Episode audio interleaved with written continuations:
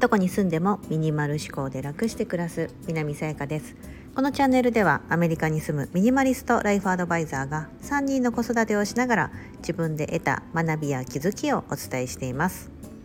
今日は SNS を見ていて時間が解けたのを帳消しにする方法というようなテーマでお伝えしてみたいと思います。現在私の時刻は夜中の12時18分でございます。もう早く寝ようと思ってたのにこんな時間になってしまいました。この今日のテーマにありますように SNS を見てて時間が解けた。先ほど1時間時間が解けてしまいました。あのあんまりこうそこまで見ることないんですけどなんか今日はですねあのちょっとですね今日はあのアメリカの日曜日なんですね。まあ日曜日がもう終わった感じですけど夜中になったので。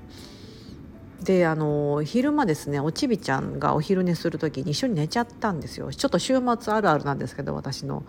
でやっぱりちょっと夜眠たくなくて子供とか夫がみんな先に寝たんですけどあなんか時間あるしなって家のこと終わったしなみたいな感じででこうインスタグラムとかも見てたんですよね。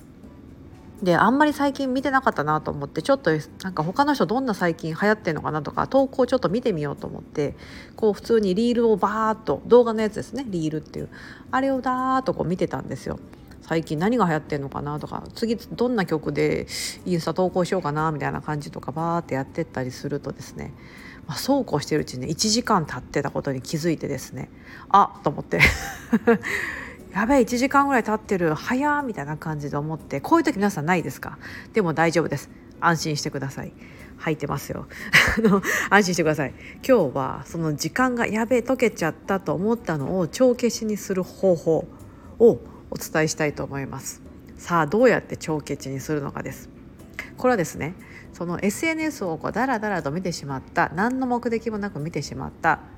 として終わってしまう後悔するのではなくてですねその1時間の間で何を得たのか何か発見とか気づきがあったことをですね洗い出していただきたいんですよ。どういうことかというとですね今から私5つお伝えします。これは私が1時間ぐらい今 SNS を見ててあやべえ時間解けちゃったと思ったんですよ。でその時にあなんか嫌だなこうやって思うの嫌だなと思った思った時にあ待て待て待て初めはなんかそういう競合とか最近どんな流行ってるのかなとか思って興味があって見始めてそのまま行ったからその中で自分の中で気づきがやっぱあったんですよ。うん、それをまとめようと思ってそれをアウトプットすればこれは意味のある1時間になると。だから皆さんもですねこういう感じで私が今から5つぐらいその1時間でこう得たことを言いますが皆さんもなんかそういうことがあった時にあやばい今なんかすごい無駄な時間過ごしちゃったって思うのではなくて待て待て待てとでもこの1時間の間で私はこれを知ったぞとかこういう発見があったみたいなことをまとめていただきたい。できれば最低3個。多ければ5個。うん、私この3個か5個っていうのがこれがいいと思うんですよねまとめとかやる時にね大体4個とかなるとちょっと気持ちが悪いじゃないですか2個ってなると少なってなっちゃうしそうだから最低3個であのいけるんだったら5個とか10個とか、うん、いうふうにしてもうとにかく細かく洗い出していただきたいんです。さあでは私が1時間ですね SNS を見ててですね何を得たのかお伝えしたいと思います。まず最初に5つもったいぶらずに先に言います。1つ目我々はアルゴリズムに操作されている。2つ目意味深なワードは伸びる。3つ目日本人は文字入れが多い。4つ目 SNS 運用をしているアカウントの信憑性が謎。5つ目炎上狙いの投稿ってあるんだ。というような5つです。はい。普段私はインスタグラムうんとちゃんとやり始めてまあ2年とかかな。あ ごめんなさい。ちょっと乾燥機がピーピーピーってなってる。2, 2年もやってないな。ちょっとあの空いてる空間な半年ぐらいがあったりするのでちゃんとやってんのは1年半とかまあそんなもんなんですけどえーとまあ、いろいろこういろんなこう、ね、競合を見たりとかこういう投稿がいいなとかってややってきた中で改めて今回ですね久々にちゃんとこう自分で見てみて最近のトレンドは何だとかいろいろ見ていくうちにこの気づきがあった5つです1つ目の我々はアルゴリズムに操作されているこれは皆さんもう分かってると思うんですよ。うん、なんか自分が興味あったりあちょっといいなってポチってこう「いいね」とか押したりしたらですねその後それに関連するような動画がどんどんどんどんリコメンドおすすめされて出てくる。これあるあるじゃないですか。だからそういうふうにしてアルゴリズムに操作されている。それはインスタグラムのそのアカウントのこの興味ありそうなアカウントをバンバン出してくる。だから同じ人が投稿したやつ。要はあこのこのこのこの人。要はそのアカウントさっきも見た。みたいなのが繰り返し出てきたりとか。あとは曲もそうですよね。自分が興味あってじーって見てた動画の曲。があったとしたらその後パラパラって見ていくとまたその曲を使っている投稿が出てくる。またその曲を使っている投稿とか。あとは自分がもしあの発信している立場なんか投稿している人であればその自分が使った曲と同じ曲使ってる人が出てきたりとか、うん、そういう風にして曲だったりとかあとは好きですよねみたいな。あなたいいね押してたよねみたいなものをどんどんどんどんおすすめしてくると。これはでも SNS のもう全部の SNS に共通する特徴だと思うんですでも SNS ならずあのネットさショッピングみたいなんで例えば楽天とかヤフーでもそうですけど通常の Google とかでも何でも検索したらそういうふうになんかちょっと検索した例えば脱毛しようかなとか脱毛検索したりとか YouTube でも脱毛のなんかやってるとか美容系のやつやってる YouTuber の人見たりとかすると他の人とかがバンバン出てきたりすると思うんですよね。うん、似たようなことを投稿してるような人が。そうだからそういうネットの世界ではもうそういうアルゴリズムがもうもうほんと完璧に動かれて動いてるんだなっていうのを改めて今回感じましたそれが1つ目です。で、まあ、だから1時間ぐらい見ちゃうんですよねだって自分が興味あることどんどんどんどんおすすめしちゃうからこれもどうあれもどうみたいな感じで どんどんどんどんね好きそうなの持ってきてこられるからそれは見ちゃうよねというのが1つ目で2つ目は意味深なワードは伸びるっていうのがあるんですけどこれは要は意味深なワード初めの2秒です。あの SNS で私も自分のあの投稿のインサイトを分析してると2秒または3秒長かったら3秒でもほぼほぼ2秒2秒でガクンと閲覧率が落ちるんですよ。うん、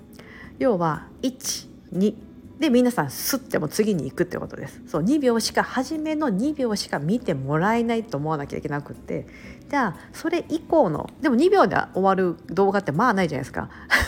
何やったんか分かんなくなっちゃうんで。なので2秒以上見てもらおうと思ったらこの2秒の間で意味深なワードを持ってきてえっと続きが見たいと思ってもらわなきゃいけないわけなんですよね。うん。まあ、なんかそういう時ってこうその文字入れてなかったらその動画のインパクトとかで鮮明さとかなんかダイナミックさがあの大切でもし文字入れしてたらその文字入れのワードの入れ方だったり音声で入れてたその言葉のその言い方ですよね。であの大体ね4つぐらいあったのでちょっとご紹介しますね。意味深なワード1つ目「実は私」「てんてんてん」みたいな大体実は私で2秒ぐらい光る引っ引っ張るんですよ。うん、なんかその前に例えば40歳新ママ実は私てんてんてんとかねで2秒経ったらなんとかでしなんとかなんですみたいな 次のワードが来るみたいな。ね、そうするとその時点でもう3秒とか4秒ぐらいまでまだで見てるのでその閲覧のその時間が伸びるっていう風にできる、うん、要はその動画を見てもらってる時間が伸びればアルゴリズム的にいい動画だと評価されてどんどんそういうはっきりなのが乗っていくっていうアルゴリズムがあるのでそれを狙うためにはそういうふうにして人をですね2秒以上引きつけておかないといけないので実は私みたいなね。これが1つ目で。あとはネガティブワードです。うん、あの夫に浮気されていた私とかね。なんかすごいあのなんだろうな下半身不随になったとかあとなんだろうなあのアンチになんたらかんたらだったりとかそのものすごいこうネガティブなワードといいますか「え大丈夫?」みたいな感じちょっと心配しちゃうようなそう闘病生活何年目とかね分かんないですよなんかそういう風なその一見ちょっとこう人が「え？っ?」てこうショッキングな、うん、ようなネガティブワードこれもちょっとあのなんだろうなその続きがどうなるのかっていうのは気になるっていうのが人間の心理なのでこれもよく使われてるなと思いました。であとはあの最後まで見てってことです。衝撃の結末だから最後まで見てって一番初めの時段階でもう書いてあるんですよ。でその衝撃の結末だから最後まで見てみたいな感じで5秒ぐらい流れてその後えなんだろう？最後何なんだろう？って見てたらあなんだそんなことかみたいな動画もあるし本当に衝撃の結末な動画もあるんですけど、まあ、要は最後まで見てってこうお願いされてる系ですよね。うん、こういうのもあのまあその要は2秒以上見ちゃうというか長くちょっとそのもうちょっと見てあげようかなみたいな感じになるワードだなと思っていてであと4つ目は月賞1000万円の私がやったこと5,000みたいな感じで明らかにそのお金的なねそのなんだろうな。もう成功してますよみたいなことが初めにバーンと出てくるみたいな。うん。であの50歳で起業してあの月月月収が100万常に100万円の私がお客様にやってることみたいな感じとかで、うん、そういうふうなこうなんか人が「は」みたいな。なんかそういう生活憧れるなみたいな、うん。ね、そういうのが出てくるとまた人ってこうあどんなことやってんだろうみたいな感じで見たくなる、そういった意味深なワードっていうのはですね非常に使われてるしそういったのってやっぱり見ちゃうからそうあの伸びるっていうのがあるんだろうなっていうのを感じました。うん、これが2つ目です。で3つ目が日本人は文字入れが多い、まあ、そのままなんですけどもうんとね海外の方私結構その海外のクリエイターの人のやつとか見るんですけどものすごい文字が少ないし文字の入れてるなんだろうなその文字数も少ないんですけどあのその代わりなんかね動画が鮮明だったりものすごくパッパッパッパッパみたいな感じでこれどうやって作ってんのかなみたいな 0, 0コンマ何秒で動画がパッパッパッパッパって切り替わるような感じで作られてたりとかっていうのがなんか多いなってイメージがあります。でも日本人私が多分日本語読めるからですよね日本語読めるから多分日本語のやつ見ちゃうからだと思うんですけど文字入れ多いなってやっぱ思っちゃうんですよね。でもそれあれかな？私がそういうの見るからそれがリコメントされるっていうのもありますよね。おすすめされちゃうってのありますよね、まあ、なんかちょっとそれは思いました。で4つ目の SNS 運用をしているアカウントの信憑性が謎っていうのはですねあのこれやったらなんかフォロワーなんたらにゲットとかあの SNS 運用のコツ教えますとか言ってこうなんかすごい爽やかにですねこうやってるあのアカウント。で「へえ」みたいな感じでそのアカウント見に行くとあの本当にこの人のの伸びたのかなみたいな感じでなんかその時点そのねそのアカウントのフォロワー数が結構投稿してるのにあの何百人とかあれ？みたいな。ななんかそのその信憑性ってどこにあるんだろう？みたいな。でこのプロフィールのとこにあの別アカで何万人のあのアカウント運営中と書いてあるけどそのそのアカウントはどこか分かんないんですよね。うん。ね、だからうんこれはどこまで本当なんだろうみたいなんだったりとか、うん、っていうのがちょっとね謎がだったりが多かったなと思います。そう。SNS 運用をしてるアカウントほど結構そういうのが多かったかなと思って。であとは最後5つ目の炎上狙いの投稿ってあるんだって思ったのはえっ、ー、とあえてそのこうすごい意味深な感じでこう動画が流れててで結論の部分が分からずに終わるんですよそのそれが。まあ、インスタグラムのリール動画って90秒しか投稿できないので1分半ですよね1分半の間で結論ができ出ないんですよ。でえなんか本文に書いたのかなともなくってでコメント欄見るとコメント欄がめっちゃ皆さんその「えあれじゃない？ここ正解ってこれじゃない？あれじゃない」みたいな感じでなってて「というか正解言えよ」とかなんかなんたらかんたらみたいな感じで結構そこがコメント欄がめっちゃ荒れてるっていうか あのコメント欄コメントがめっちゃついてるんですよね。うん、であこれはこういうの狙ってんだと思ったんですよ。うん、でその人のそのアカウントを見に行っても別にそういうのを毎回やってる人じゃなくてあの普通のなんかそうことをやってるアカウントだったりするんですけどあこれってちょっとした炎上狙いの投稿だったんだろうなみたいなよく聞くじゃないですか YouTuber の人でも。そう。なんかあえてこう批判を買うようなちょっと誤解を生むような投稿をすることによってバッとこうそこでこうね急上昇したりとかするとそこで興味を持って閲覧が上がってみたいな。で他の動画が回ってみたいな。で収益を得るみたいな。あなんかこういうふうにあえてやってんだろうなみたいなのがあったんですよねちょっとそれが。なんかそれもね新しい発見でした。あへえみたいな感じで思ってそう。というのがねあの私がこの1時間ぐらいですねこうバーッと見てて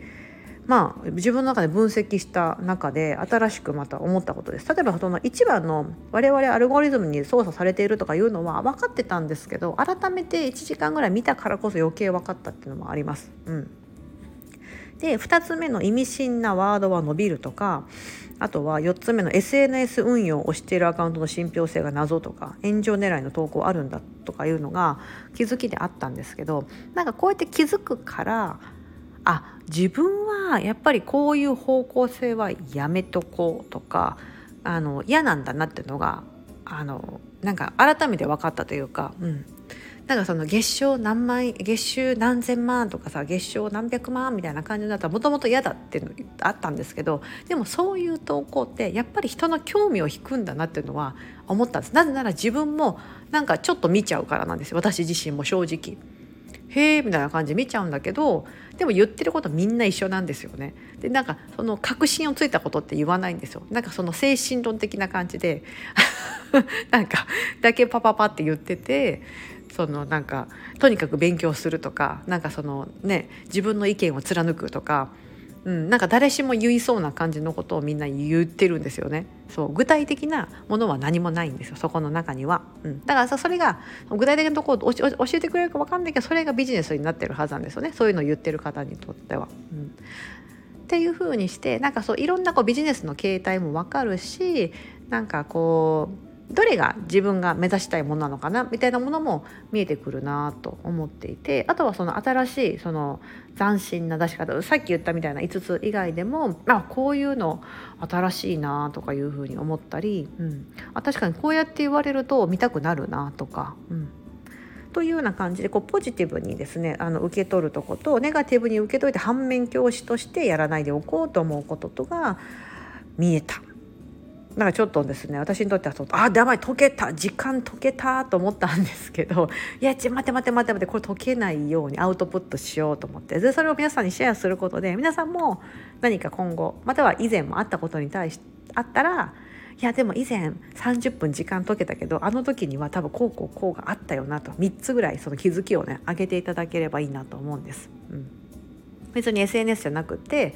なんだろうアマゾンのネットショッピングとか楽天のやつ見ててあなんかあれもこれもこれも可愛いって思ってこうバーってなんかわかんないお気に入りマークとかハートマークとかついてったけど結局買わずに終わっちゃったとか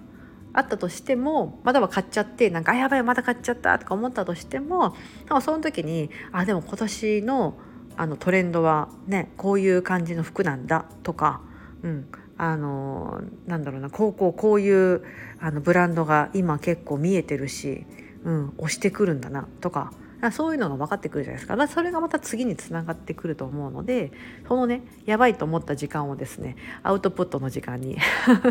変えていただければと思うんです。いやでも改めて思いました。やっぱりこういう SNS のですねこのアルゴリズムってすごいなって思いました。やっぱり人が見たくなるように、うん、仕向けられているっていうこととやそこに参入するクリエイター私ももちろんそうなんですけどもクリエイターはそれを分かった上でどうやって自分がこうその上に立っていくかみたいなののこう争いなんですよね。一つの。うんっていうのをですね感じましたね。すごく。はい。だからちょっと実りあるちょっとなんか面白いなと思った。はい。あの改めて振り返ったからこそであれだったんですけど、うん、でもあのこうやって振り返っていただくことですね。いただくことでやばいやってしまったを帳消しにできる。って改めて思いました。ね、でなんかこうダイエットとかもそうですよね。なんか食べたものをねなんかほらなんだっけあのなんかこうそういうビタミン剤なんかあるじゃないですか。飲んだらカロリカロリミットみたいな。飲んだらこう食べた糖分をなんかこうなかったことも超消しにしてくれるみたいなああいうのありますよね。あれもどこまで なんか正しいのかわからないんですけど。うん。まあ、要するにそその脂肪に変わるのを多分防いでくるんですよね。きっと分解してくれるのかな。うん。まあ、でもこういうふうにしてですねこうやってしまった時間が解けたと思わなくてもできることってあるかなと思ったので是非皆さんもですね今度そういうことがあった時に「あそうだそうだ」と思ってちょっとまとめてね、手帳に書いておくとまた今後の教訓にしておくでもいいし誰かにお友達に話すでもいいと思いますし、うん、あのやっていただければいいんじゃないかなと思いました。今日は SNS を見てて時間が解けたのを帳消しにする方法として私が実際に体験したことを皆さんにお伝えしてみましたここまでお聞きいただき本当にありがとうございます今日も皆様にとって素敵な一日になりますように。